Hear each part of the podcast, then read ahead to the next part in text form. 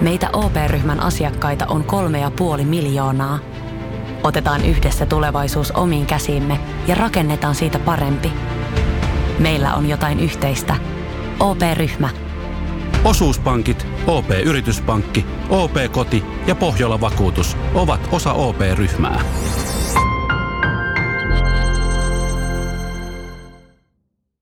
Ja sit mennään Kaukosen laidalle. Noista kavennusmaalista se koriperin maali niin oli muuten ihan jotenkin silleen makee, että miten pieneen väliin se pisti sen kiekon siitä. Niin, no tarvittiin viime jaksossa puhua, että kun maalivahti antaa tilaa, niin kyllä lähet sinne. Tämä on Kaukosen laidalla NHL Podcast, joten otetaan seuraavaksi Askiin ohjelman juontajat Veli Kaukonen ja Niko Oksanen. No niin, se olisi niinku pari peliä taas pelattu lisää Stanley Cup-finaaleita ja vielä ei ole mestari selvillä. Ikävä kyllä ei ole, että kyllä mä olin aika val- varma siitä, että me saadaan äänittää nyt Tampa Bay Lightning ja N Stanley Cup mestariksi, mutta ei.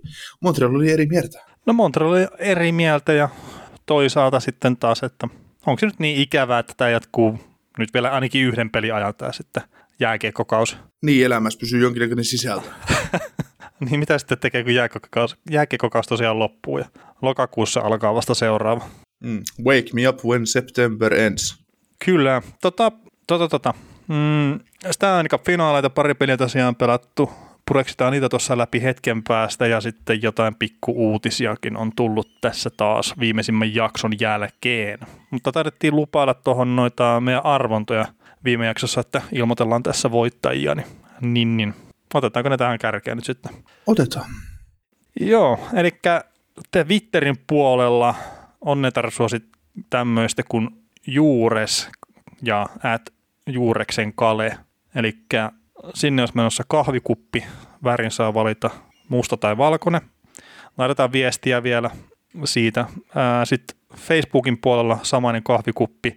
Jonas Halli voitti sen, ja hänkin saa valita, valita värin, että onko mustaa vai valkoista. Ja sitten Instagramin puolella tämä meidän pääkilpailu, missä oli kahvikuppi plus Viaplay Total yhdeksi kuukaudeksi, niin Jupsu oli sitten näistä muutamista, mitkä oli osallistunut arvontaan silleen niiden sääntöjen mukaisesti, mitä silloin viikko sitten, milloin tuli katsoa meidän finaaliennakko niin silloin kun laitettiin niitä sääntöjä, niin hän, hän sitten voitti tämän paketin. Ja on ilmeisesti Boston Brucein faneja, jos yhtään profiilikuva pitää paikkansa. Että. Mutta otetaan yhteyksiä voittajiin ja onnittelut sinne. Onnittelut minunkin puolesta. Mukavaa, että osallistuitte. Kyllä. Onko sulla tähän alkuun mitään muuta ihmeellistä vai mennäänkö jo Stanley Cup-finaaleihin? Ei kai mitään muuta, mutta muistutan taas, että sosiaalisen median kanavissa, kanavissa kannattaa seurata, eli Twitterissä ja NHLpodcast, Instagramissa ja Facebookissa, että kaukaisen laidalla.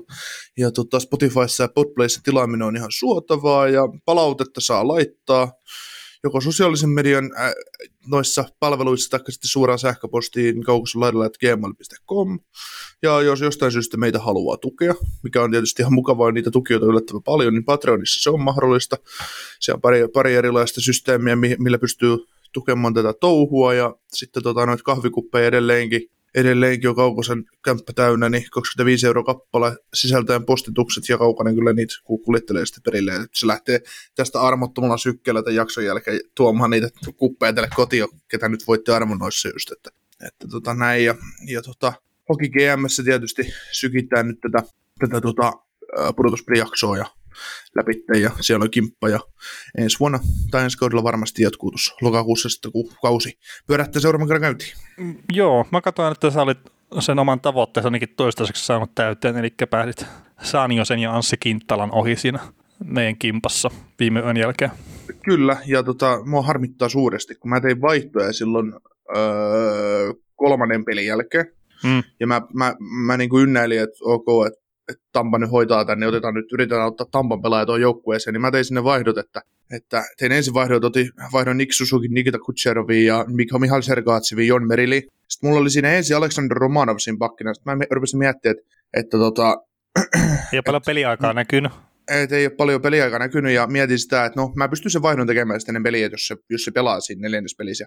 No ei mitään, tuli ilmoitus, että Jon Merille ei pelaa, että Alexander Romanov tulee pelikuntoon, sitten mä menen hokikäämään, niin vaihdotkin ei voi peru enää vaihtaa. Mutta ei jumalauta. Kaikki vaihdot käytetty ja mulla se John Merrill, joka ei tule pelaamaan näitä sottumisessa peliä.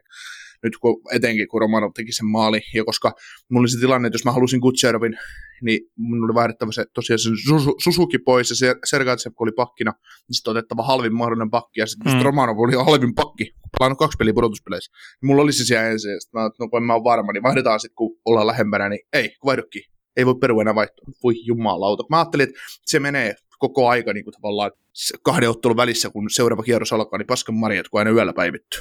Joo, no, no näin ilmeisesti, että et en itse nyt ole seurannut kyllä yöllä näitä pelejä suorana, että aamulla kattonut ja itse asiassa se on ihan kevyt spoilautuminen saatto käydä aamulla, kun rupesi peliä katsoa, kun kerkesi nähdä silmäkulmalla silleen, että sellaisen seuraava pelikin on ajastettu Viaplaylle, että kiitti helvetisti siitä.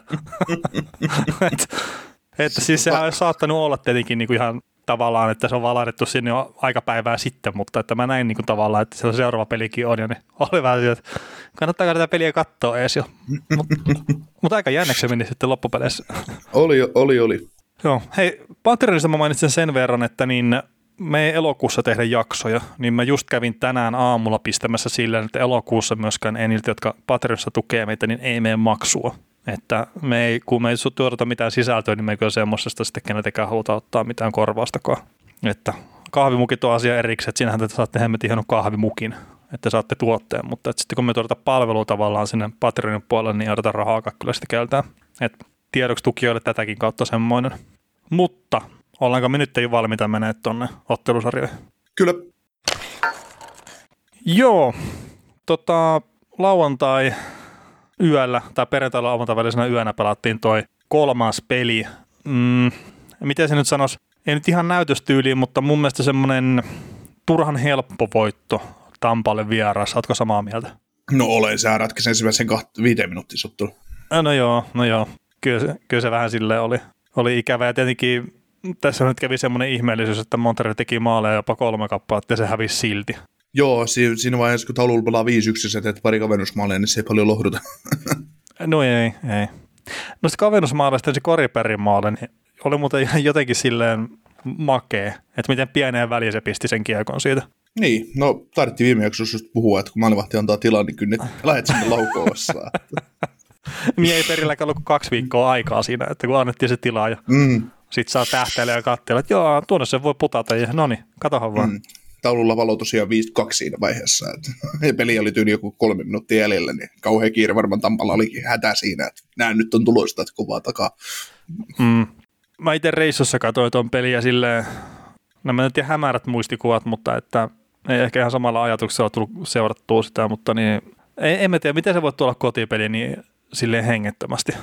Niin, oli siitä varmaan tota, oli siinä ihan varmaan ihan hyvä fiilis niin Montrealilla tulla siihen matsiin, mutta se, että ensimmäinen maali Jan Rutta, jos kaveri tekee uralla yli kaksi pudotuspelimaali ja sitten tekee ne saman pudotuspeliä aivan samalla tavalla. Että sä huutelit silloin Islanders-sarjassa, että Rutta voisi lopettaa pelaamisen, on kaikki nähty.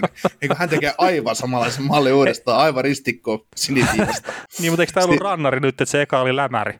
Niin, no se on semmoinen joku heilautus nyt vaan. Mm, rystytä vielä, niin sitten sit voi lopettaa ihan, että turhaa. No niin, odotetaan, odotetaan vitospeliä, mitä sieltä tulee. Se tulee rystylämäri nyt Jan Ruttalta ja he lähtee yläkulmaan Karibras aivan voimalta, koska itsekin katselee, että mitä tuo kaveri tekee.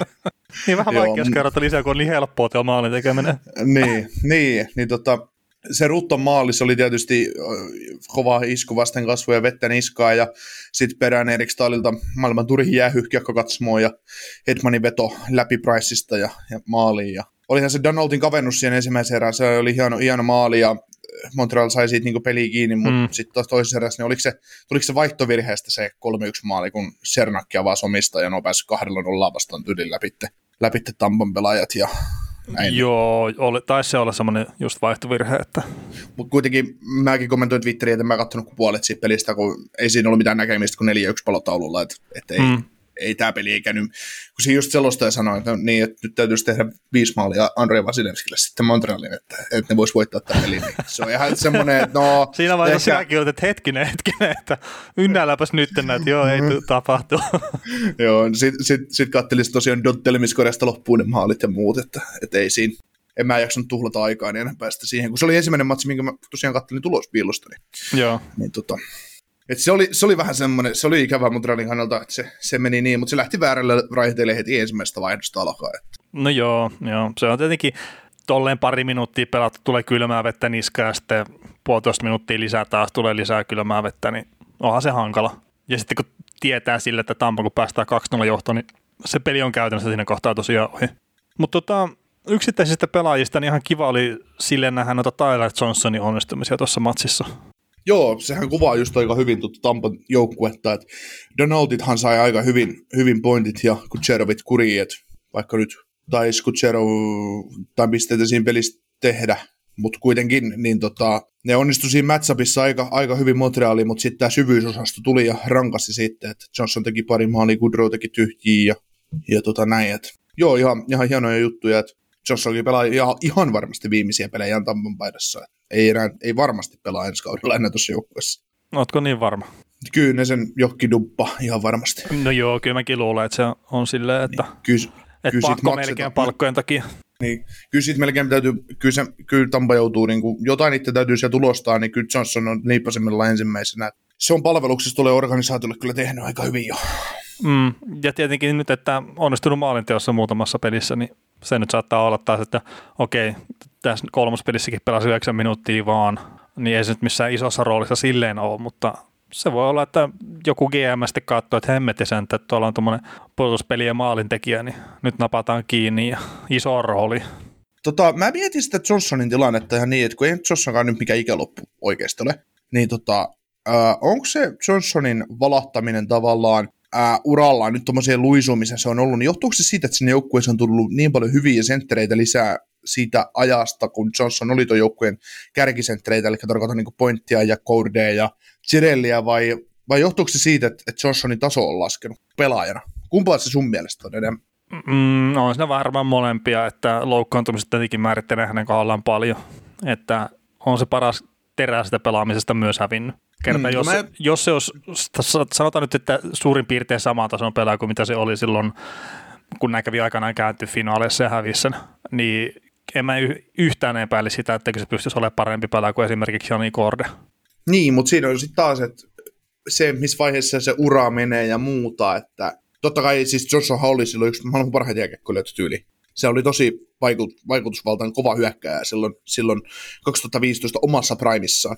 Mm, Et, em, kyllä mä sen, niinku, jos mä sitä tässä ynnäilen sitä asiaa, niin kyllä mä niinku Johnsonin näkisin jossain Tampaa huonommassa joukkueessa kakkos-kolmas sentterinä ihan hyvin. Tai laiturina ehkä paremminkin nykyään, mutta, mutta silti, että et kyllä sillä niinku mun mielestä paikkansa NHL vielä.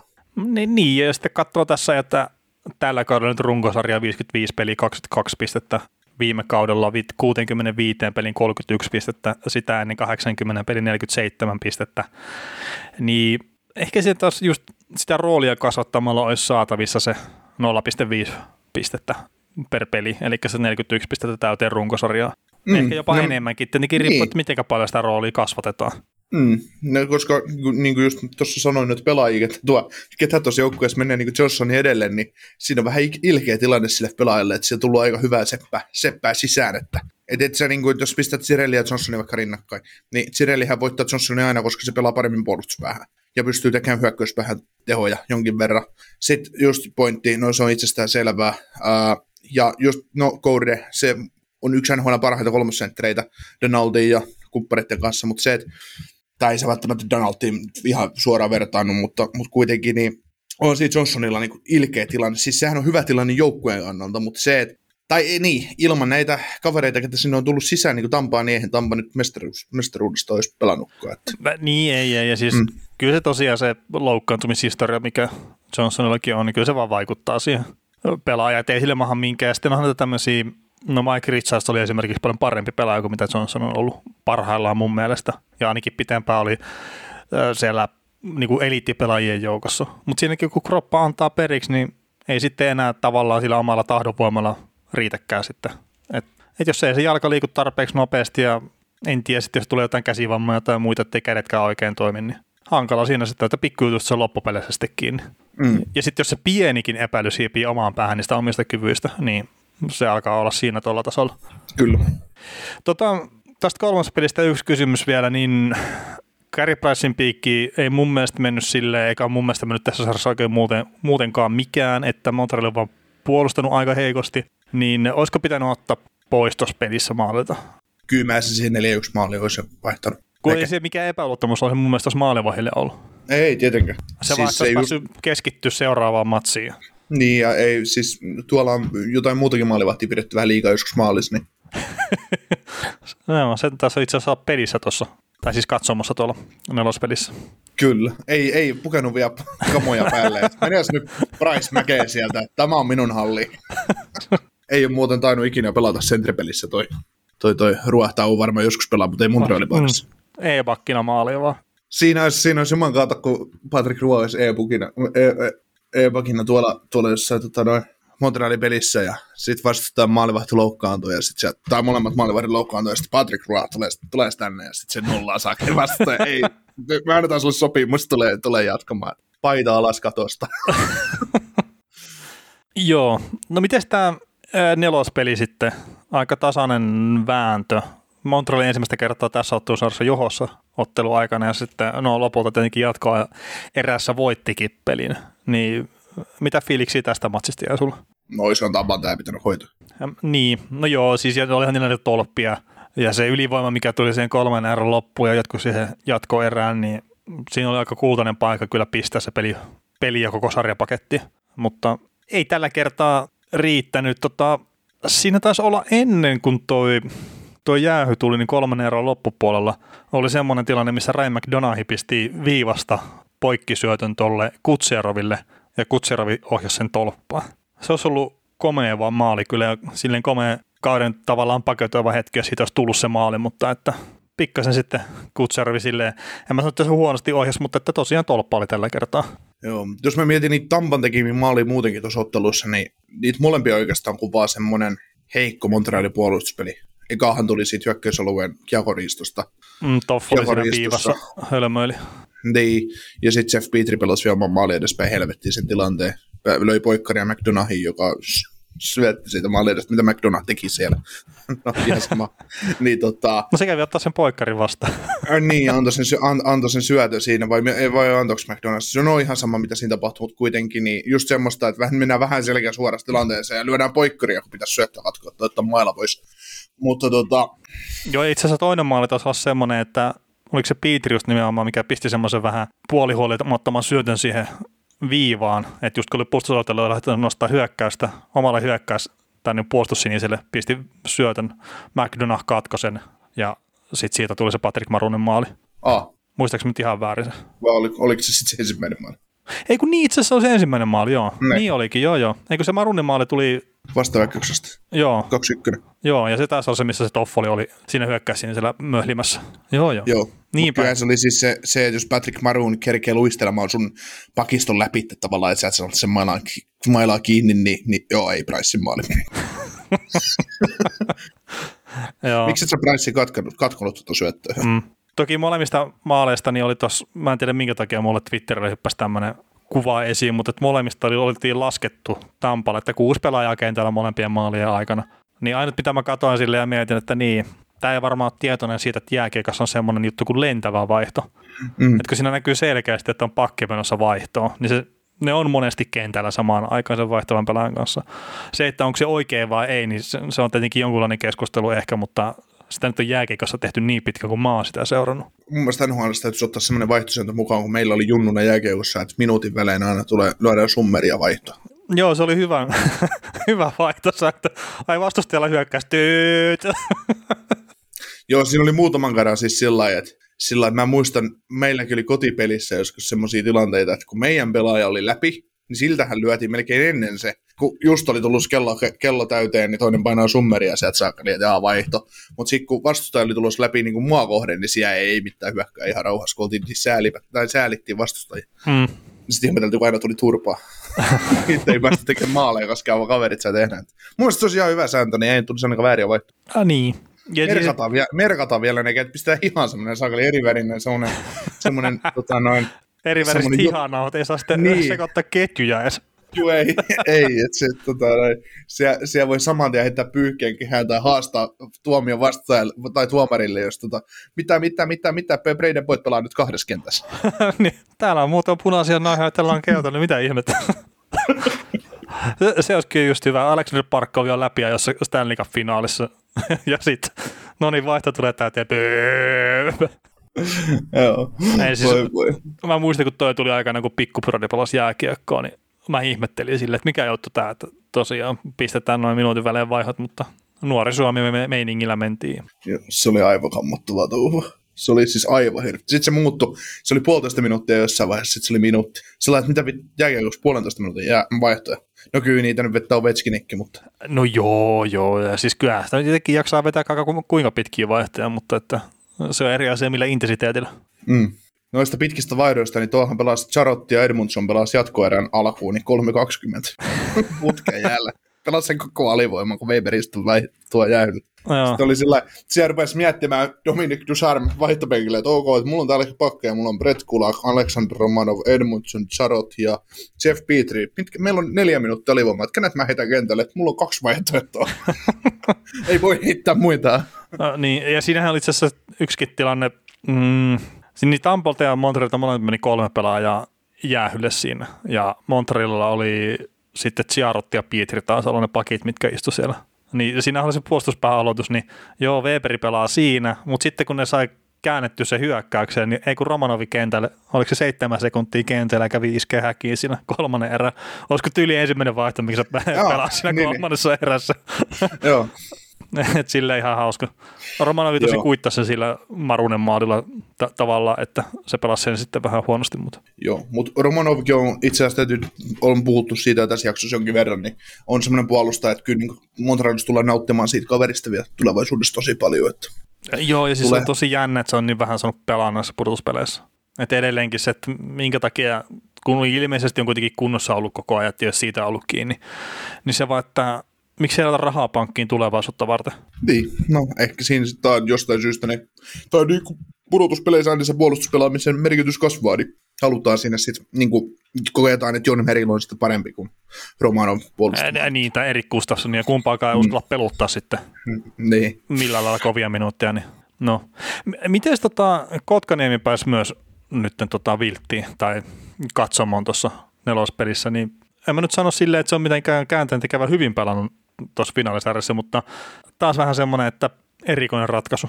Niin, Dusarmhan selitti sen, että jotenkin niin, että ne halusi tietynlaiset viisikot ja ne halusi kaksi shutdown, shutdown-kenttää ja, ja näin, että Ää, se on mun mielestä ihan perusteltua tavalla. Ää, niin, ja sitten kun ne on voittanut pelin, niin sille vähän hölmön jälkiviisasta, että no se Kotkanen pitänyt olla siellä. Että. niin. niin, kyllä se mun mielestä ihan hienoa, että sitten siinä on kenttää Byron, Evans, Lehkonen ää, ja tota, sitten on tämä neloskenttä Armia, Stalperi, ja sitten ne teki sen fiksun noston. Mä mietin sitä, että minkä takia ne Andersonia ei ole koittanut siinä Suzuki ja ton, ton, ton, ton kanssa. Caulfieldin kanssa, niin nythän se toimi se kenttä ihan ok, kun se pääsi siihen. Ja sitten Joo. se Gallagher, Gallagher Donald ja Toffoli oli se neljäs kenttä, niin siinä oli niin, tavallaan mä, mä näen sen niin kuin vahvempana tilanteena Montrealille, koska kyllä vaikka Kotkanin on hyvä jääkiekkoilija, mutta kun se ei ole vielä se on ensi kaudella ihan varmasti, se pystyy olemaan jo peliä tekevä merkittävä, merkittävä palanen tota koko palettia, mikä tuo pyörii. Mutta mm. se, että et sä varmaan saat enemmän kuin sä jaat tavallaan sen, että sulla on kaksi kenttää, hyökkää kaksi kenttää, pelaa niin kuin nolla nollaa, että mä, mä uskoisin, että se toimii niin kuin tässä vaiheessa ja hyvänä ajatuksena. Joo, joo. ja toi oli itse asiassa toi Josh Anderson, niin mä en tiedä minkä takia, mutta ne sen laidata nousut tuntui jotenkin vaaralliselta, mutta se tuli sitä toista laitaa pitkin. En tiedä minkä takia. Olisiko siis se, että se, siinä jatkoi erämaaliskin, se kiersi Jan Rutta aika Victor Hedmania? Miten tuo Jan Rutta silloin se koko ajan Mulla on jäänyt mieleen itse asiassa siitä, kun sä silloin ensimmäisellä kierroksella puhuit siitä, kun mäkin olin mukana siinä, niin jotain Jan Ruttasta oli puhetta siinä, niin no ei nyt ole hirveästi ennen tästä Stanley finaalita puhuttu, mutta niin, tuo Jan Rutta, niin en, en mä tiedä miksi koko ajan tuntuu, että huomaa sen kentällä. No siis Jan Rutta on mun mielestä semmoinen puolustaja, että sen ei pitäisi jostain syystä pelata NHL, mutta silti sitä vaan, se on vaan siellä mukana. Ja se suoriutuu tavallaan ihan hyvin, mutta sitten se näkyy myös sekä hyvässä että, tai niinku, yleensä se näkyy niinku pahassa tietysti enemmän. No nythän mm. se on tehnyt kaksi niinku ihan käsittämätöntä maalia, mutta se, että tämä on tämmöisiä, niinku, nämä on samanlaisia juttuja kuin Jake Gardner. Mutta en mä nyt tämmöistä ruttaa vihaa niin paljon kuin tämä Jake Gardneria. Enkä mä Jake Gardneria vihaa, se on vaan niinku semmoista omanlaista, omanlaista tota, mulla ei ole kauheasti sympatiaa häntä kohtaan. Ah, niin. Kohtaan. Mun mielestä Ruttaanpelo on ihan hyvin kyllä. Että ei se, Joo, joo. ja etenkin Joo, joo. kun ottaa huomioon palkan ja kaiken tämmöisen, niin mikä siinä. Ja itse asiassa voi varmaan viedä pankki, että Jan Rutta tekee ton Stanley Cup niin kuin ratkaisevan maali. Joo, todennäköisesti. Että game, game tekee sitten pistää jatko erässä, niin Jan Rutta heittää taas sinne ristikko. Ei, si, siinä käy, tiedätkö Veli, siinä käy niin, että ne on hyökkäysuuden pyörityspäällä, Jan Rutta saa kiekko piivaa, niin Montreal lähtee tuplaamaan jotain kiekotutta pelaajaa. Sitten Jan Ruttalle avautuu sellainen kunniakuja sieltä siniviivasta kohti maalia, ja se menee ja painaa kärkiviinalla Price jäi ja rystyltä kattoo. Käde, käde, käde kattoo saakeli. On, onhan Sitten- näitä tehty. niin, Steven, Steven Stamkos, kun Stanley, Cupia, Stanley Cupia jaetaan, niin Stamkos käy hakemaan Stanley Cupin, ei nosta itse, vaan lykkää sen Rutan käsiin, että nosta sinä.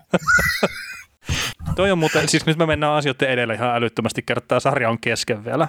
Mutta mä oon tätä Stammeria itse asiassa miettinyt jonkun verran tässä itsekseni, että kun siis joo, se voitti viime vuonnakin sen Stanley Cupin. Ja ihan siis silleen oikealla tavalla, että sehän kävi tekemään siinä finaalisarjassa yhden maalin. Että se pelasi siinä finaalisarjassa, niin on sääntöjen mukaan ihan oikeutettu voittaja.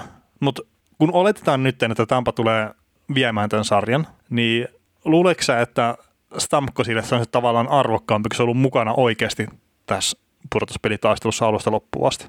Niin pelaajana. Niin, No varmasti. Mutta kai se tota, viime, viime kuplassakin niin Stamkosen joukkue varmasti tiesi, että mikä se hänen tilanne on, niin se on vähän niin kuin tekemätön paikka. Et varmaan se oli se yksi peli, missä se pelasi kolme vaihtoa teki sen ensimmäisen maalin Dallasia vastaan, niin se oli just se, että, että tota, se parstettiin kokoon, että se pääsi. Mm. Ja se olisi pelannut sinkipelissä varmasti enemmän, mutta kun ei tarvinnut. niin se riitti, että Sallille yhden kerran häpäistiin siinä. Joo. Mutta en mä tiedä, siis Stamkos näyttää niinku pelaajana kyllä vähän semmoiselta, että et, et jos Tyler Johnson on tehnyt aika lujaa laskua alaspäin, niin toi Stamkos niin ei, ei, ei, ei hyvää huokaa kyllä, että, että tota, tietysti hän voi ensi kaudella tulla runkosarjaa pakuttaa 45 maalia siitä omalta paikaltaan, ei, ei siinä, mutta, mutta jotenkin Stamkosin rooli mun mielestä enemmän tuli joukkueelle olla se tavallaan se kakkoskentän omanlainen pelote, mitä ei voi päästää vapaaksi, ja sitten se ylivoiman, se ma, ylivoiman täydellisyyden mahdollist- mahdollistava pelaaja siellä vasemmalla pointilla. Mm. Se oli muuten jännä, että ne ei pystynyt tuossa nelospelissä sillä ylivoimalla sen kummempaa tulosta tekemään. Et siinä oli muutamia semmoisia aika selkeitäkin paikkoja, mutta no Price oli hyvä ja äh, sitten oli paikkoja, mistä Kutsero vielä laukonut, tai sitten jotenkin vähän epäonnistui se laukaus, että pari kertaa vaan näytti silleen oman silmän siltä, että että tuosta kun tinttaa, niin siellä on puoliverkkoa tyhjänä ja ei tarvitse kun nostaa kä- käsiä kattoa kohti.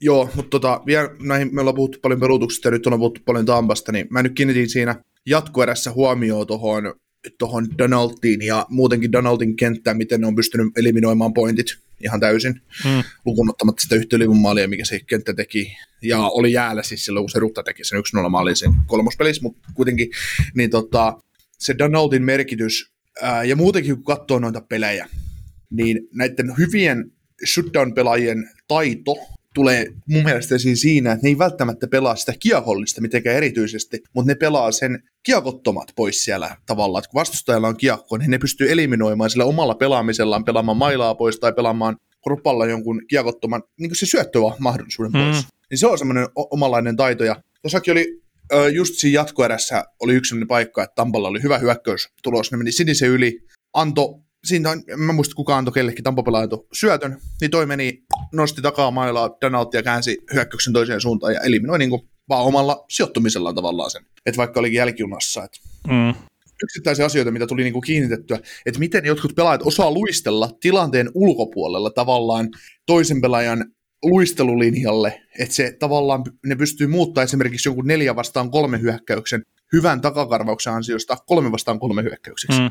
Joo, ja siis toihan toi takakarvan merkitys on ihan älytön sitten myös, ja se on siihen työmoraaliin liittyvä, että tosiaan pidetään ne jalat liikkeelle ja pyritään sitten ottaa se kakkosalto esimerkiksi pois sitten hyökkäyksestä. Mm.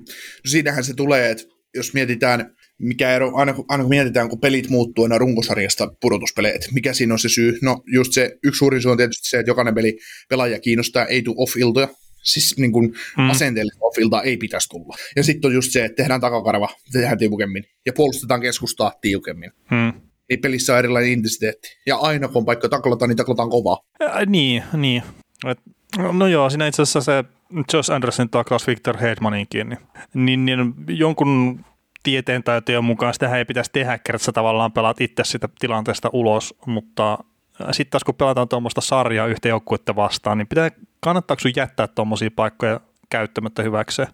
Mm. Ja sitten kun se, että sä oot itse ulkona sitä tilanteesta, niin onhan se katolla oleva vastustaja myös ulkona sitä tilanteesta. Mm. Ja se, se on, siinä pelataan aina seuraavaa vaihtoa. Niin, niin, niin. Sitä, kun sitä... Sen, kun se pelaaja näkee, se pakki näkee, vaikka olkootkin Hedman, vaikka kuin hyvä pakki Hedmankin on, niin kun se tarpeeksi monta iskua saa kroppaansa, niin kyllä se rupeaa sitä kiekkoa pistää liikenteeseen sieltä aj- ajallaan, että ei, ei siinä tarvitse miettiä. Että, kyllä niin kuin just puhutaan näistä fyysisistä elementistä, mitä jääkiekkopelissä on, ja mitä hyvässä jääkiekkottelussa täytyy olla paljon fyysistä elementtiä, että se, se niin kuin nousee omi, omissa vääreihin ja sitten tulee hyvä matsi. Just se, että et en mä, ei ketään niinku tarko, tarvi, niinku, en mä halua, että ketään satutetaan, mutta kyllähän se, kun sä paukutat ottelus 50 taklausta vastustajan ja sä käyt paukuttamassa aina, kun on tilaisuus, hmm. niin kroppaan kovan pommin, niin kyllä se vaan, kyllä se, kyllä se luissa ytimissä tuntuu, ja kun eihän se vastustaja halua näyttää sitä, että se sitä sattuu. Äh, niin ei tietenkään, mutta että joo, kyllä se, se runkosarjapeli on ehkä just vähän eri, kun sä et välttämättä pääse pelaamaan samaa vastustajaa vastaan parin kuukauteen uudestaan, mutta että just tuommoisissa sarjamatseissa, niin tai siis tuommoisessa pudotuspelisarjassa, niin kyllä mä väitän, että se mitä esimerkiksi New York Anders tekee, niin se väsyttää niitä vastustajia. Ja mun mielestä just esimerkiksi siinä Bostonia vastaan se näkyy. Että mm. tarpeeksi pitkään kun jauhetaan, niin ei välttämättä ensimmäisessä pessä, ei toisessa, kolmannessa ehkä vähän, neljännessä kyllä, vitosessa, kutosessa, seiskassa, niin kyllä se vaan rupeaa näkyä sitten. Mm. Ja sitten on niitä yksittäisiä tilanteita, että ää, kun aina sanotaan, että on ne, va- ne vanhat säännöt, että, että kun sä johdat pudotuspelit ottelusarjassa, vaikka 4-1 kolmannessa erässä tai 4-0 kolmanteen erään tultaisiin, älä, älä hakkaa sitä vastustajaa, koska se on muistissa, vaikka se tulos ei sinällään seuraavan peliin tuu, mutta seuraavassa pelissä vastustaja haluaa aina tulla kahta kauheammin takaisin. Ja sitten just se, että jos sä oot vaikka, jos sä just oot vaikka tappiolla, ää, vaikka 4-0, sitä jotain matsi, sä tuut jo pela- ennen kolmatta erää, sä tuut kolmannen erää ja teet pelaa todella hyvän kolmannen erän ja teet sen kaksi maalia, niin millainen itseluottamus ruiskissa sille joukkueelle, että mehän pystytään pärjäämään tälle joukkueelle. Vaikka se vastustaja ei välttämättä pelaisi enää kolmannessa täysillä. Mutta se, että kun se jatkuu seuraavan peliin, ja sitten sä tuot sen saman energian seuraavan pelin alkuun, niin vutum, se sarja kääntyy. Eli tämä kolmas peli, että Montreal teki ne pari maalla, niin sanoit kuitenkin sitten käänteen tekevyyttä tähän nelospeliin. Niin, Tampa tulee ensimmäisen erään vitospeli ja painaa 4-0 taululle ja sanoo, että siinä on teille käänteen tekevyyttä. niin, se oli se taktinen tappio, että pormestari tyytyväiseksi saadaan kotikaupungissa nostella sitten pyttyä ilmaan. Tiedätkö miten me saadaan, tiedätkö kuulijat ja tiedätkö veli, miten me saadaan tästä Game, Game 6 aikaisesta sarjasta vielä? Mä, mä käyn lyömässä omat ja varastetut Tampalle tuohon kutospeliin. Moni, monilainen vielä, että saa voittaa ihan, ei tarvitse tasotuksella voittaa, vaan voit vaan nyt voittaa, niin sehän Tampa, Tampa hakkaa 74 laukausta kohti Pricea, ja Price, Price päästää yhden, ja sitten sit sieltä käy, käy tota Ben Charot ja, ja tota Brett Kulakka tekemässä tarvittavat maalit kovina maalipyssyinä ja sarja palaa Montrealiin. Mm. No joo, sitä voisi ostaa vielä sille, että jos se Soki GM vaihtoehto, niin pistää Montrealin pelaajia sinne kentälle. Et no itsehän no tein tota silloin, ennen kuin tämä finaalisarja alkoi, niin mä tein viimeiset vaihdot ja otin tuon Cole Cofieldin tuohon omaan joukkueeseen. Ja ei ole ihan älyttömiä tehoja tehnyt sen jälkeen kyllä. No mä oon ihmetellyt, että miksei se tuo mulle enää pisteitä, mutta no, syy löytyi. Tota, ihan mielenkiintoinen nähdä toi toi Game 5 pitäisi tosiaan keskiviikon ja torstain välisenä enää olla, mutta niin tämmöinen trooppinen myrsky, myrsky nimeltä Elsa on menossa kohti Floridaa ja Tampaa, ne onhan se on suhkot lähekkäin, niin, niin, niin saa nyt nähdä sitten, että pystyykö ne pelaamaan keskiviikon ja torstain välisenä yönä Suomen aikaa. Tuossa just kattelin sitä sääennustetta, mikä oli, niin paikallista aikaa keskiviikkona kahden aikaa aamulla se olisi Tampan yllä toi myrsky, niin katsellaan, katsellaan. että ihan mielenkiintoinen silleen sääennustajan puolesta seurata, että pystyykö ne pelaamaan jääkiekkoa siellä vai ei. Mm. Halli tulvii vedestä. niin. Mitä, mitä, mitä, mitä? Se, siellä menee hallin omistaja, menee kenttämiehelle. Mitäs, onko täällä, tota, onko unohtanut jäähdytyskoneen laittaa, niin pitää päällä? To, kun tämä lainehti, ei se on tuo ulkona sitä vettä sen verran. Että.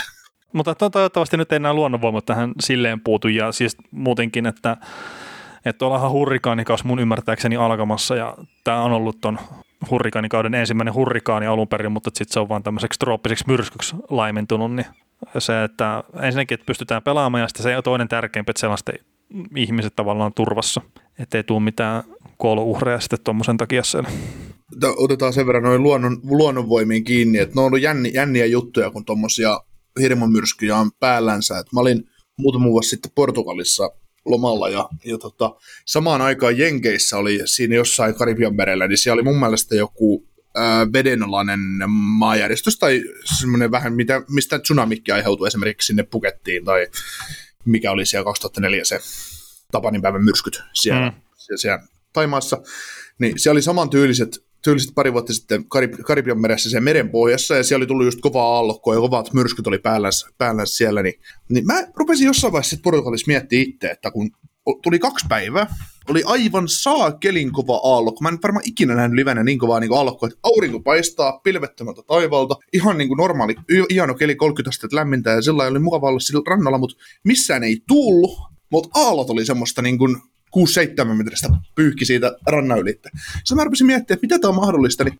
niin oliko siitä sitten 4-5 päivää aiemmin, niin kun oli ollut ne isot myrskyt siellä tavallaan Atlantin toisella puolella, niin mm. sieltähän ne oli lähtenyt. Joo, eihän siinä. Kulkenut hetken matkaa sitten sieltä.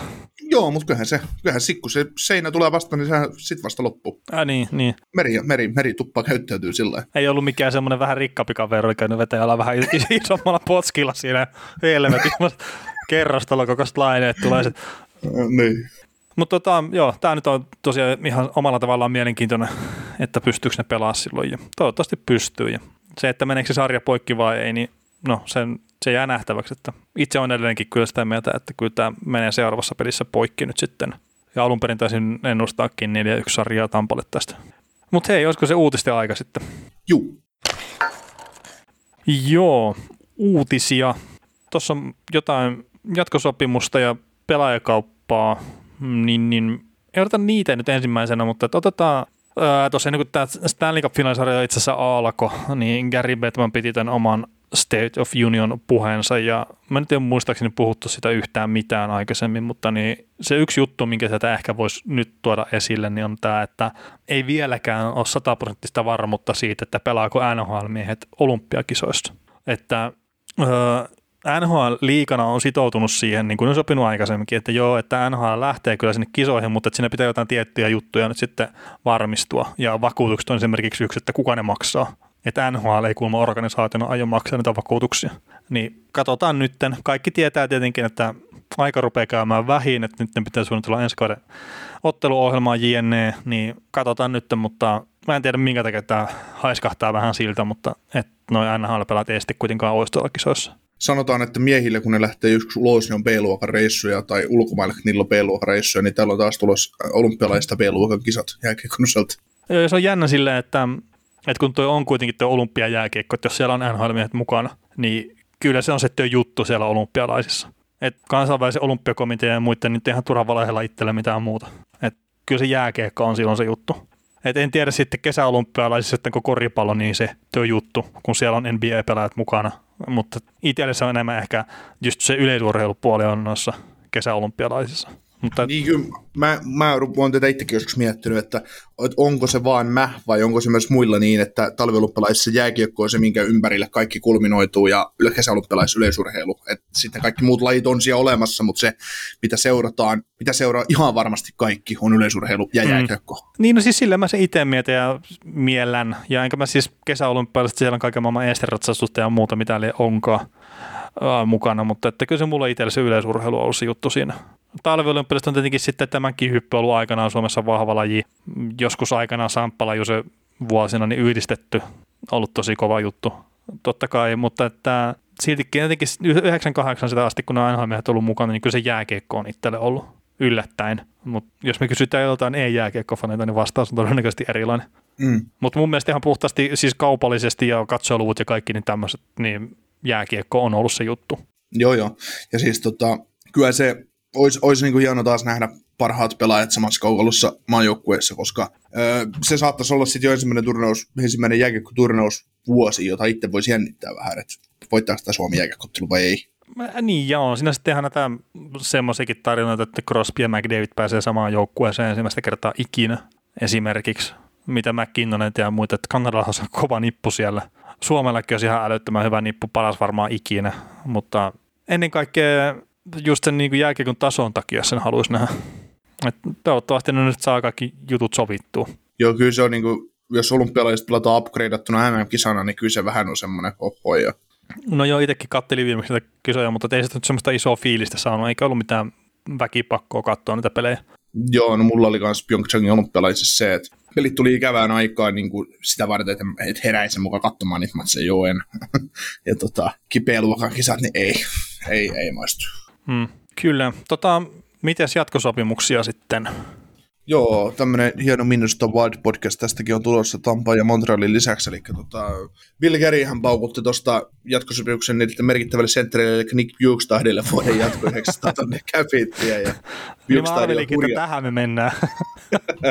Bukestad on paukuttanut huimat, äh, huimat 45 pistettä kolme edelliseen kauteen, ja ne on sisältänyt 121 peliä jääkiekkoa. Ja sitten se vähän mitättömämpi sopimus tuolta Wildista, eli ruotsalaisvyökkäjä Joel Eriksson Ek sai kahdeksan vuoden jatkosopimukseen cap hitillä 5, 5 miljoonaa 250 tonnia, 250 tonnia ja, ja tota, koska kyseessä on vielä nuori pelaaja, onko 24 vai 25, niin, niin tota, Kaukonenkin varmaan hyväksyy tämän, hyväksyy tämän diilin ja, ja tota, ei mikään siltasoppari. Ja Eriksson Eikillä on vielä sopimuksessa se hyvä, että, että tota, ei ole mitään klausaalle ja että hänet voi kaupata sitten, kun mieli tekee, jos joku huolii ja, ja tota, näin. Et mun mielestä Bill Gerin on tosi hyvä veto, tämä Eriksson Eik. Ja nyt sitten täytyy jatkaa sitä asiaa niin, että tämän oli ihan huumoria meikäläiseltä. Jos meillä on uusia kuulijoita, niin en, en, en, en, en pitänyt tätä Bukestadin sopimusta merkittävänä verrattuna Eriksson Eik. Mutta Kaukonen... niin, mä että mikä kohta tästä oli huumori, että tämä sopimus on hyvä vai? Mutta joo, tota, ähm, Joel Eriksson Eik, niin hyvä puolustava keskushyökkäjä mun ymmärryksen mukaan. Ja tosiaan kahdeksan vuotta sopimuksen mitta, ne on aina vähän semmoisia, että miten näihin pitäisi suhtautua. Toisaalta 24 vuotta ikää, niin jos pystyy edes suurin piirtein samalla tasolla suoriutua kuin tämän kauden ja ehkä jopa nostaa sitä offensiivista ää, tuloksentekoonsa, niin sitten tämä on tosi hyvä sopimus cap hitin puolesta. Ja tämä on jännä kyllä, että nämä muutamat pitkät sopimukset, mitä nyt on tehty, niin nämä on yllättävän maltillisia nämä cap hitit näissä ollut. No se on siinä just, että kun tulee pituutta lisää, niin hittiä on vedettävä alas, että se palkkakatto sen määrittää. No joo, siis totta kai palkkakatto se määrittää, mutta on tämä siltikin mielenkiintoinen. Että mä väittäisin, että Eriksson Ekikin, jos olisi tehnyt nyt lyhyemmän lapun, niin se olisi parin vuoden päästä pystynyt tekemään isomman rahan kyllä vielä, vielä sitten, että toki nyt on varmat 42 miljoonaa tuossa tulossa tienestiä, niin onhan se tietenkin omalainen porkkana. Mm, jätätkö sä pöydälle 42 miljoonaa, jos sulle tarjotaan? No arvaa monta kertaa mä oon jättänyt jo. Niin ilman, kun sä teet podcastia. Joo, tuo Nyholmi Tuomas soitti tuota Total Hockey Foreverista, että vittistä lähteä tuota, tekee hänen kanssaan tämmöistä podcastia, että ei tarvitse pistää mikkiä naulaa, mutta jo tarjosi tämmöistä 42 miljoonaa, mutta mä että ei kun mä oon mieluummin Oksasen kanssa tekee. No mutta se on ihan selvää. no mutta se on ihan, no ei. Ei, mutta siis tota, ihan tosissaan, kun kerta mentiin tuohon Total Hockey Foreveriin, niin yksi ensimmäisiä jääkiekko-podcasteja, mitä itsekin aikanaan kuunnellut, ja harmi, että lopettivat, vaikka en ole itse kyllä viime vuosina sitä juurikaan kuunnellut, mutta oli yhteen väliin semmoinen perussetti, mitä kuuntelin radiosta silloin, kun tuliko se tiistai vai keskiviikkoiltana. Niin, niin, niin. harmi, että tuommoinen suosittu SM Liikaa pääosin käsittelevä podcast-homma poistuu nyt kuitenkin markkinoilta. Joo, eikö Nyholm jatka siinä Petopodin kanssa? Äh, se voi olla jo, että se, mä, en ole, mä olen ihan varma, että oliko se läppää vai mitään, mutta niin, se voi olla, että se jatkaa siinä Petopodissa kyllä. Ja sitten Nyholmillahan on muutenkin näitä erilaisia kiireitä, että siihen kai se mun ymmärtääkseni perustuu, että eri lafkoissa on töissä Rantanen ja Nyholmi, niin on vähän hankalaa sitten ehkä senkin takia tehdä sitä yhteistä podcastia. Joo. Tota Erikssoniekin sopimuksesta mä haluan nyt sanoa vielä sen verran, että mä luulen, että tämä paranee vanhetessaan koko ajan, että, että jahka toi palkkakatto tuosta muutaman vuoden päästä nousee NHL, niin se ää, prosentti laskee koko ajan toi mm. paljon toi Eriksson syö palkkakatosta. Ykkössentterihän tämä ei toivottavasti tule tässä joukkueessa olemaan, mutta se, että jos sä mietit vaikka neljän vuoden päästä, jos Eriksson ei edelleen selkeä äänestyksessä top vitosessa, niin jos sä maksat kolmossentterille, kolmos-kakkossentterille, joka on selkeä, selkeä äänestyksen korkealla sijoilla, niin viittä, vajaata viittää puolta miljoonaa, niin se on aika, se on aika hyvä juttu. No joo, mä jotenkin vertaisin tuohon Jean Gabriel Basseonhan tämän kaverin omalla tavallaan. Että ei nyt ole mitenkään yksi yhteen pelaajina, mutta että jos Pasaari tämmöisen lapun pystyisi kirjoittamaan, niin miksei sitten Eriksson Eikellekin. Että ei toi iso riskiä mä tuossa näe, että, että sille just se ehkä pystyy se 50-60 pistettä tekemään ja siis maksimissaan 60 pistettä ja sitten solidin kahden suunnan pelin siihen päälle, niin ei, ei näe isoja, isoja ongelmia, ja sitten kun siihen saa se oikea ykkössentterin tosiaan, joka pystyy tuottaa siis tehollisesti paljon enemmän kuin hän, niin sitten toi Minnesota on hyvissä kantimissa kyllä tulevaisuudessa. Niin mieti, kun se Bilgerin vetää liiposimesta ja sainaa tuosta nyt vielä Fiala ja Gabrizovi ja sitten pankkiin ja tuo, tota, noin, kertoo, kertoo Buffalolle, että Jack Paris on tämmöinen aika hyvä pelaaja. tota, tästä on teille kyllä ehkä 14 pisteen ykköskentän laitahyökkääjä, niin jos me annetaan tämä ja kakkoskierroksen varaus ja me otetaan tuo Aikel, niin mitäs, mitäs sitten? Ja, ja tota, niin lävättää Aikkeli tuohon ykkössentteriksi ja sitten Marko Rossi kasvaa kakkosentteriksi ja Eriksson on kolmossentteri, sitten on Kapritsov ja Fiala sopimuksissa toi puolustus ja ihan ok keskikertainen maalivahtipeli, niin tämähän olisi lännen contender. Joo, joo, kyllä se. Jack Aikkeli nyt olla joka suuntaan viemässä eri jaksoissa. Että. Ja varmaan itse asiassa sitä viedään niin pitkän, kun se, se trade tulee tapahtua. Uh, joo, mutta mieti, me, me ollaan kuitenkin helmikuun puolivälin jaksossa sanottu, että se ei tule Buffalo sen pelaamaan. Että. no piti, piti katsoa kristallipalloa ja katsotaan nyt. Niin, niin huomasitko sä veli, että se, ne, kaikki ne Akkelin niska-ongelmat ja loukkaantumisongelmat alkoi siitä. se, sehän oli niin kuin, että me sanot, mä otin Jackille puhelun tuossa ja selvitin tilannetta ja, ja kerrottiin se auki tässä podcastissa ja sanoin, että nyt on sit syytä alkaa perseillä ah. oikein kunnolla ja sieltähän se lähti sitten. Ei vaan vakavasti ottaa, eli ei tietenkään niin loukkaantumisten kanssa ja vammojen kanssa ei niitä, ei niitä saa koskaan pilailla, mutta, mutta näin niin taas tyhmänä Ei, mutta se jotenkin, siis sen silloin jo, en mä tiedä miksi, mutta mä olin sitä miettinyt jo aikaisemmin siinä, että toi Jack Eichel ei näytä siltä, että sitä kiinnostaa. Ja sitten mä otin sen esiin, mä en muista juteltiinko, juteltiinko sunkin kanssa Telpa podcastissakin, mutta mä otin sen esiin yhdessä porukassa, mikä seuraa NHL tiiviisti ja siellä niin kuin useampi ihminen vahvisti sen saman havainnon, että heillä on sama fiilis kyllä siitä, että ei Jack Aikkelia kiinnostu tällä hetkellä. Ja se toki voi olla, että hän on loukkaantunut tai olikin loukkaantunut koko kauden, niin siitä se lähti tavallaan se ajatus sitten, että, että Aikkeli ei, ei tule jatkaa tuossa organisaatiossa.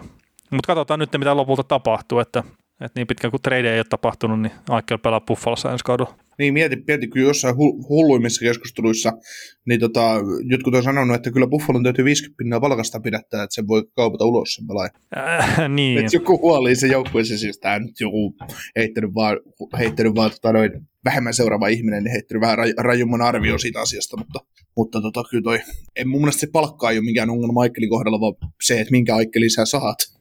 Äh, niin, jos sä saat sen Aikkelin, mikä oli toissa kaudella, tai no viime kaudella, kerta tämä kanssa meni penkin alle, niin kyllä se viime kauden Aikkeli, niin se on ihan, ihan pelimies.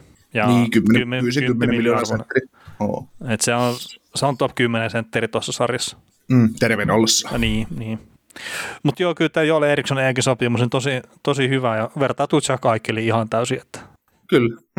Tota, tuosta Capricovista, niin sehän on huhuja ollut, että no sä heittelit sitä Russian faktoria siitä, siitä että, että KHL loikkaisi heti, jos ei saa mieleistä sopimusta, mutta tällä viikolla Bilgerin yrittää saada sopparia. Mä olin Capricovin kanssa todennäköisesti saakin. Sitten mikä tuo Fialan tilanne on, että mä en ymmärrä niitä huhuja, että Fiala oltaisi kauppamassa yhtään mihinkään, että sehän olisi ihan viha viimeinen teko, mitä minusta nyt tekisi. Niillä alkaa joukkue pikkuhiljaa muotoutua, niin ei kaupata meidän yksi taidokkaista laitureista tästä joukkueesta. Niin, mutta ehkä se, jos on liikaa taitoa sitten, niin se on semmoinen... Tuolla, niin, kyllä niin kuin tasapaksuus on tämän joukkueen se juttu. Että... Niin, niin. Mutta kyllä tuon Kaprisovin kanssa, että tosiaan se huhu, että hän haluaa lyhyempää sopimusta ja seura haluaa pitempään, niin mä veikkaisin, että se seura joutuu kyllä sitten taipumaan Kaprisovin tahtoon siinä. Minkä tota lapun sä itse muovaisit Kaprisoville tällä hetkellä? No ihan mitä tuo joukkueen palkakatto antaa myöten, että se on semmoinen pelaaja, mitä niillä ei ole varaa päästä pois. 8 kertaa 16. No se, se oli just se. niin, palkkakatto on myöden 16 miljoonaa, niin lyödään se Capricoville. No ei, ei voi lyödä kuin 12,5, mutta ei. Mä mietin tätä sitten, että olisiko semmoinen 5, 5 kertaa 7 Capricoville oikeasti semmoinen hyvä. Niin, siis ei tuossa tosiaan se, se on se pelaaja, mikä nyt pitää saada pidettyä, ja jos se maksaa se 7 miljoonaa tai 8 miljoonaa, niin sitten se maksaa sen verran. Että tietenkin se sopimuspituus määrittelee sitä jonkun verran myös. Joo, ei, ei Kerini, tämä on viimeinen pelaaja, missä Kerini kannattaa ruveta säästelemään. Niin, Toki paras olisi, jos ne saisi Gabritsoville kolmen vuoden sopparin, niin ne pääsisi sitten iskemään siihen isosti kiinni, tota, kun Paris loppu. Niin mä en ole tässä varma, että miten noin tota, just Gabritsovin kohdalla, kun se on vähän vanhempana pelaajana tullut, että miten se sitten sinne ufaksi tipahtaa. Että... Joo, siis kolmen vuoden päästä se on ihan varma ufa. Siis jos se tekisi kolmen vuoden soppari, se niin, niin, niin, kahden niin, vuoden päästä kans. kans. Niin, niin, kun se on 24 nyt. Joo, kun oliko se 27-vuotiaana saa sitten ufan. Joo, ja eikä, eikä se Capriccio, kun on nyt pelannut tulokaskauden, niin nyt se on RFA, mutta sitten se on jo seuraava sopimus. Mun mielestä ihan sama, mitä se tekee, niin soufa. Ei se välttämättä. Se on, kun, se on, kun se on Euroopasta tullut pelaaja. Niin, mutta ei sillä välttämättä. No en minä tiedä, ihan sama, mutta kuitenkin, niin kyllä sinne yli kolmenvuotinen soppari Capricciolle täytyy saada. Että. Hmm. No joo, mutta eipä se. Tota, miten pelaajakauppa tuli sitten? Victor Arvidsson lähti Los Angeles Kingsiin ja vaihdossa sitten kaksi varausvuoroa ja kakkoskierroksen varausvuoro tälle kesälle ja sitten kolmoskierroksen varausvuoro ensi kesälle, niin ei ollut ainakaan hinnan kirjoissaan tuo Arvidssonin poika. Joo, tota, no mitä sä näet on diili? Onko siinä, tota, oliko, oliko semmoinen tajunnan räjähtynyt blockbuster sulla? No ei se kyllä ollut semmoinen tajunnan räjähtynyt blockbuster, että omalla tavallaan yllättävää, että noinkin helposti irtos. Että ne on ihan täysin yhdentekeviä varausvuoroista loppupeleissä. Ja nyt kun mä sanon näin, niin Nashville varaa sieltä sitten jonkun seuraavan Braden Pointin tuolla kakkoskerroksella ja kolmoskerroksella sitten myös jotain hyvää, mutta todennäköisyydet sillä, että noista varausvuorosta tulee NHL-pelaaja, niin hyvin pienet sitten loppupeleissä. Niin se, että Victor Arvidsson on NHL-pelaaja, mun mielestä on hyvä NHL-pelaaja. Ja se, että se tuo ykköskentän ulkopuolelle jotain laukaisuuhkaa Los Angeles Kingsissa, niin se on se iso juttu tuossa hommassa. Joo, ja siis mä luulen, että ei David Boyle olisi halunnut Victor Arvidssoni kaupata mikään, mutta kun ei siellä muita kaupattavia pelaajia, niin joku oli kaupattava. Mm, no mikä? Kyllä se varmaan, kyllä se varmaan Matt Dusen olisi ensimmäisenä liikuttanut mäkeä sieltä, mutta kun ei ole mahdollista, niin ei ole mahdollista. Ah, mitä ei ollut ottajia jonoksi asti. mitä, mitä luulet muuten, ei liity Arvidssoni millään lailla, mutta tähän Duseniin, niin että et, ensinnäkin A, lähteekö David Boyle kauppaamaan Dusenia niin, että mä haluan seitsemännen kerroksen varausvuoden tästä vaihdossa, että ottakaa tämä. Vai B, että jos Boyle kauppaa Dusenia ylihintasta pelaajaa, ylihintasta alle tasonsa pelaavaa pelaajaa, niin kuvitteleeko Boyle saavansa siitä sitten jotain järkevää vaihdosta takaisin? Meidän, että onko se niin, kuin niin tavallaan suhteessa huono sopimus huono pelaaja, että se ei yksinkertaisesti pääse eroon siitä, vaikka se ei ottaisi siitä vaihdosta kuin kesän 24 seitsemän kerroksen varauksen. Niin, silloin viisi vuotta sopimusta jäljellä välillä 8 miljoonaa cap hitti, 13 pistettä. Siis mitä? Ei herra jumala. 13 pistettä viime kaudella ja sitä edes 42 pistettä. Siis kyllähän toi on semmoinen, että, että siitä tällä hetkellä pitää maksaa, että sitä pääsee eroon. Niin. No, et, en mä tiedä, siis mun mielestä Maddysenin kohdalla se on, on miten, mitä ne pystyy tekemään, niin sormet kyynärpäitä myöten ristiä toivoo, että se parantaa ensi kaudella sen verran, että sitä pääsee eroon. Toi oli muuten mielenkiintoinen toi, toi Arvidsonin treidin liittyen, niin no Philip Forsberg pisti peukku alaspäin emojin siihen tota, trade, kun tuli ilmi. Olisiko se Instagramissa ollut, niin peukku alaspäin. En tykkää tästä. Niin onhan se on loogista, että yksi runkopelaaja lähtee joukkueesta, niin ei kai siinä. Ja niin, ja maamies, eikö ne ole? Niin, niin hyvä, hyvä kaveri kanssa, niin ei siinä, mutta se, että tota, onhan se aina noille pelaajille, niinhän ne sanoo, että, että se oli vähän sama silloin, kun ää, toi Keklu meni Oolin Kolumbuksen kanssa, niin kato, oli niitä huhuja, että meneekö se, myykö se kaikki vai antaako se pelaajille mahdollisuuden. Nick Folling oli lähettänyt tekstiviestin kekeläisille sen trade deadline jälkeen, että kiitos. Mm. Että tässä on vähän sama juttu, että, että Forsbergin, kyllähän ne pelaajat kuvittelee, tai niin ajattelee, että me niin ollaan aina voittamassa. Ai niin, niin totta kai, niin pitää niin, ollakin. Et, niin, niin Forsberg ajattelee, että jos meidän joukkueessa lähtee nyt tuommoinen luotettava runkohyökkäjä, hänen hyvä ystävänsä tietää, että on, niin kuin, on niin kuin 110 pinnaisesti Predator, niin tota, kun semmoinen lähtee pois, niin totta kai se harmittaa. Mm. Mutta yksi pelaaja, mille tämä nyt omalla tavallaan lupailee hyvää tai semmoista varmuutta pelipaikan suhteen, on Eeli Tolvanen. Et ei, ei mun mielestä niin täysin samasta pelipaikoista enää taistellut tämän kauden lopussakaan, mutta niin Tolvasen kohdalla niin rupeaa näyttää siltä, että tuossa menty tuo paikka tuossa ensi kauden rosterissa. Mm. Ja siis toki kun tässä nyt katsoo, että siellä on Nikkasin siellä ja Koftrenin ja, ja kumppaneita on sitten näitä syvyyshyökkäjiä, niin näiden ohjus nyt ei Tolvanen mahu kokoonpano, niin sitten varmaan pitää käydä kysellä Kimmo Kuhdolta peilialainaa, että löytää syyllisen. Joo, mutta toki Tolvanen, Tolvasella oli omanlainen läpimurtokausi nyt Oli, oli, oli. Ei mulla ole enää epäilystä siitä, etteikö sitä NHL-pelaajaa tulisi. Joo, joo, en, mä, en mäkään sitä tarkoita, että mä epäilisin hänen sitä kykyään NHL-pelaaja, mutta kuitenkin sitten, että ei se nyt ollut mikään semmoinen Steven Stamkosmanen läpilyönti, mikä silloin oli aikanaan. että se nyt 40 peliä pelaa, se teki 22 pistettä niin heti 11 plus 11. Et ei se nyt ole vielä semmoinen, että, että 30 maalia tehtiin tuossa 30 peliä. Ja pudotuspelit sitten kuitenkin kiikaralla vedettiin. Mm. Että on siinä vielä semmoinen pikkumatka sitten top 6 hyökkäjäksi oikeasti tuossa sarjassa. Mutta kyllä mä nyt uskon siihen. Ja tavallaan se, että se Arvitso nyt sitten heittomerkkeissä sitä eläintä myytiin pois, niin se antaa sen paremman mahdollisuuden. Sitten tuolla vakiinnuttaa se paikka siellä top missä sen pitää pelaa, että se on hyödyllinen pelaaja NHL. Mm. Onko tuo vapaalla markkinoilla jotain semmoista täytepelaajaa, minkä nyt Nashville voisi hankkia isolla rahalla joukkueeseen? niin. Taylor Hall, 8, 7 kertaa 8 tuohon noin No niin, kiitos, kiitos. Tehdään vähän tasapaksun maan tästä jengistä vielä. Joo, Hall ja David Krejci siitä. Niin, te toimitte hyvin siellä Bostonista, tulkaa nyt meille. mm. Mikael Kralundin kanssa hän ilmeisesti pyrkii tekemään jatkosopimuksen. Joo, ja kyllä tuo Arvidssonin ulos tai kauppaaminen, niin siltä varmaan tehtiin Kralundin sopimukselle tilaa. Että varmaan Kralundin palkka pyörisi jossain neljä miljoonaa hujakoilla. Että arvokas pelaaja tuli joukkueelle. Joo, ja oli mun mielestä niin kuin yksi parhaita pelaajia siinä loppukaudesta ja sitten pudotuspeleissä, että ei se Kralundin panoksesta jäänyt kiinni se homma kyllä millään tavalla. Ei, ja Minkkikin on vähän semmoinen pelaaja, että, että ei siitä ole tullut, se ei ole missään vaiheessa vielä breikannut, tai eikä tule varmaan enää breikkaamaan semmoiseksi NHL-pelaajista, mitä hänestä odotettiin, mutta se, että se, että mitä se on pudotuspeleissä, niin se pudotuspeli Granlund on, se on hieno pelaaja kyllä. Hmm. Granlund olisi just niitä kavereita, mitä olisi kiva nähdä Tampa Lightningin kolmosketjussa sitten, kun pudotuspelejä pelataan. ei, mutta siis oikeasti tarkoitan sitä siis mm. silleen, mm, ei nyt mikään Jani Kurde ihan täysin, mutta että tuo semmoisen älyttömän arvon siihen joukkueeseen, kun ei tarvitse olla se ykköstähti. Mm. Monessa vanhoilla Jani Gordon olisi ykköstähti. Näsvillessä. Mikä tämä tämmöinen pelaaja on? Meillä on, meillä on sentteri, joka teki 60 pistettä 80 peliä. niin on, että hetkinen, että ei tämä ole liian hyvä, että pistetään ulos. Niin. Oi voi. Joo, mutta kyllä toi, jännä nähdä, toi oli tietynlainen steppi Kingsiltä eteenpäin ja Nashvillellä varaudutaan tuohon expansioniin, että, että, että semmoisia näin nyt viittailee. Että. Joo, ja sitten saa nyt nähdä, että lähteekö sitä E3 tai jotakin vielä sitten eteenpäin myös, että kyllä toi vähän semmoiselta, ne ei halua puhua riipillistä enää, että ne on lanseerannut uuden sanan riituulle, mutta että kyllä toi semmoiselta pieneltä uudelleen rakennukselta näyttää kuitenkin tuossa, että... Vai reboot? niin, reboot. Mutta toisaalta tietenkin, että kun sulla on esimerkiksi siellä on se romaniosi ja siellä on muuta Juusesarra tämmöiset, se on muutamia hyviä palasia, niin tavallaan se, se ei ole välttämättä se lasku ei ole semmoinen niin massiivinen kuin mikä jollain Detroitilla on ollut nyt.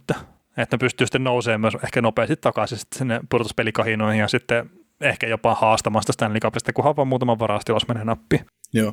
Tuossa oli hieno kuva tuli Instagramissa tänään vastaan jostain urheiluseuroista, että, että olet joko paska tai erittäin hyvä starterback, niin siinä oli Colorado Avalanche NHLstä, että ja sitten oli muutama korisjoukkue ja muutama jefujoukkue. Että joko, joko jef, jenkkifutiksessakin 0-16 kausi tai sitten 11, 11 5, että ollaan pudotuspeleissä ja mahdollisuus menestyä. Niin. Hmm. Mutta ei mitään välimallia, mutta sitten näitä välimallijoukkueita. Joo, tota, olisiko se sitten pikkuhiljaa olla loppusuoralla tässä kyseisessä jaksossa. Ja... Joo, loppusuoralla ja otetaan nyt loppuun toi viikon ikävin uutinen, että toi Kolumbuksen latvialaismaalivahti Matis Kivlenieks oli sitten, oli sitten kuollut ja, ja tota, mitä ilmeisemmin tässä oli ollut tota, semmoinen tapaus, että oli, oli ollut paljon ylemmässä Elvis Mersliginsin ja muutaman muun kanssa ja oli tota, noin, noussut ilmeisesti paljon sitä liukastunut ja lyönyt päänsä. Ja... Ö, siis nyt tässä on monenlaista tietoa ollut, mutta se mikä mulla nyt on viimeisin käsitys, mitä siinä on tapahtunut, niin siellä on ollut ilotulituskeissi ja joku siis tämmöinen ilotulite oli kaatunut ja sitten mennyt sinne paljoa kohti, ruvennut räimimään. No pelaat on lähtenyt karkuun tietenkin sitten sieltä paljuporeamme, mikä tahansa nyt onkaan. Ja yksi näistä sitten oli osunut Kifleniksiä rintaan ja räjähtänyt siinä, ja hän olisi kuollut näihin vammoihin. Okei. Okay. nyt pahoittelut, jos tämä meni väärin, mutta se on se mun käsitys siitä, että mitä oli kert. Tuosta oli tosiaan sitä päävammaa ja kaikkea tämmöistä, mutta niin viimeisin oli se, että hän olisi kuollut siihen sisäelivammoihin, mitä tuli siitä ilotulitteen räjähtämisestä. Joo, ihan tota, ikävä, ikävä keissi ja ikävä aksidentti niin sanotusti, niin kuin kaikki sitä on tuo sanonut. Ja, ja tota, sääli, että 24-vuotias maajoukkueen maalivahti niin, ja NHL-ura niin tuossa ihan, ihan portin takana, niin ikäviä juttuja tietysti, kaikkien kuolemat on aina ikäviä juttuja, mutta taas lähtee pelaaja liian nuoren. Kyllä, mutta tota, rauha hänen sielulleen ja näin nyt varmaan tavoita hänen omaisiaan tai ketään, mutta että osanotot. Joo. Tota, loppuun vielä, niin seuraava jakso oletettavasti maanantaina. Oletettavasti maanantaina jo tulee seuraava jakso. Mutta kiitoksia tosiaan tämän jakson osalta.